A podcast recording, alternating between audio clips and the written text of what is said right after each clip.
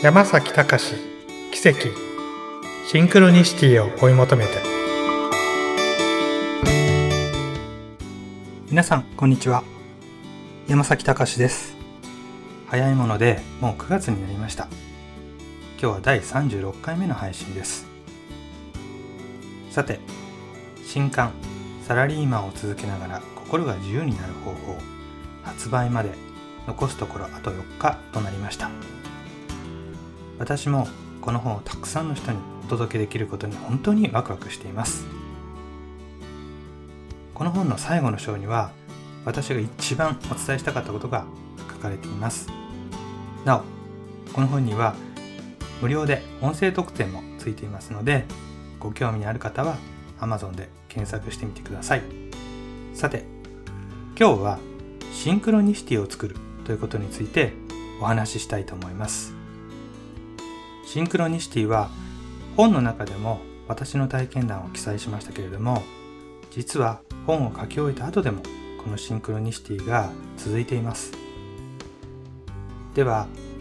シンクロニシティが起きる人と起きない人この違いについて今日は私の考えをお話ししたいと思います。シンクロニシティというと何か自分の人生を変えるような出来事が自分は何にもしていないのに偶然に起きてしまう。そんな印象を持たれる方も多いのではないでしょうか。ある一面では確かにそういう見方もできると思います。私もバスに乗り遅れたことで家に帰ったら22時22分ちょうどだった。っていうことがありました。ちょうどバスに乗る前の電車の中で私にとって数字の2の連番がとっても幸運の番号なんだよな。ただ最近シンクロニシティが全然起きないなっていうふうに考えていてシンクロニシティなんて本当はないんじゃないかっていうふうに思っていた時だったのでなんか頭をガツンって殴られたような感覚になったことを覚えています。しかもその時は自分で家に帰って時計を見たわけではなくて子供が家に帰るのに玄関まで飛んできて。22時22分だよ。っていうふうに教えてくれたので。シンクロニシティを信じなくてごめんなさいっていうようななんかそういう気持ちになったことがありました。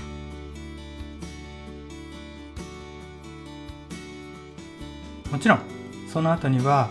もっともっと大きな人生を根本から変えそうなシンクロニシティもあったんですけれども、まあ、これはえー、ちょっとこの公のラジオではお話しできないこともあります。では最初の話題に戻りたいと思いますがシンクロニシティが起きる人起きない人の違いは何かということなんですけれどもシンクロニシティというと何かこう流れに身を任せて自分から行動を起こさなくても勝手に目の前で偶然人生を変えるようなことが起きるということのように思われる方も多いと思いますがその偶然に出会ったことのある方ならお分かりになるんじゃないかと思いますがそれは偶然ではなく偶然に出会う前に必ず何か行動をしているのではないでしょうか。それはセミナーに参加するっていうことかもしれませんし何かワクワクを追いかけて人と出会う何かしらそういった行動を自ら起こした時にそのような偶然に出会っていないでしょうか。以前にも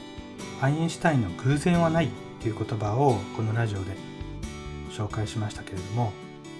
偶然に見えることは実は自分で作り出したものではないか。最近はそんな風にも考えるようになりました。もちろん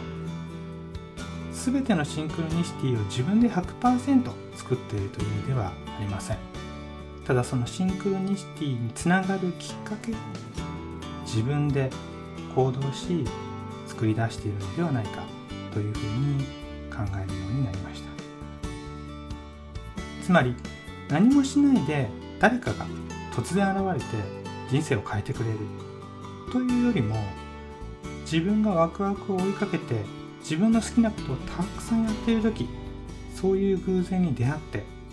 そのワクワクを追いかけてくれる道を後ろからサポートしてくれている。そんな気がしてなりません。偶然さえも自分でそのきっかけを作り出せる。今はそんな風に考えています。私はシンクロニシティには出会わないなっていう人がいたとした。その時は自分が今最も会いたい人。会うことを想像するだけでワクワクが止まらなくなる人。その人に実際に会いに行ってみてはいかがでしょうか。どうやって会うかわからなくても皆さんが創造的になって考えてみましょう。私も実は雲の上だというふうに考えていた人たちと今一緒にプロジェクトをするようになりました。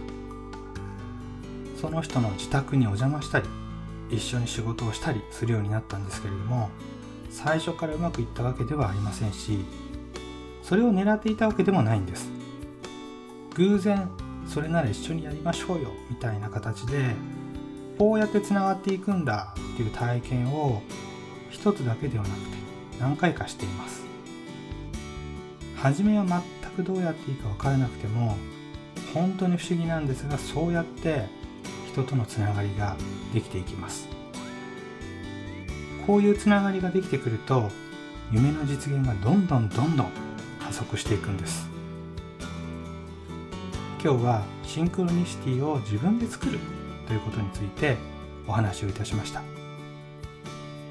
つもこのラジオを聴いてくださり本当にありがとうございます。来週は新刊が発売された後の配信となります皆様どうぞ楽しみにしていてください本日もありがとうございました。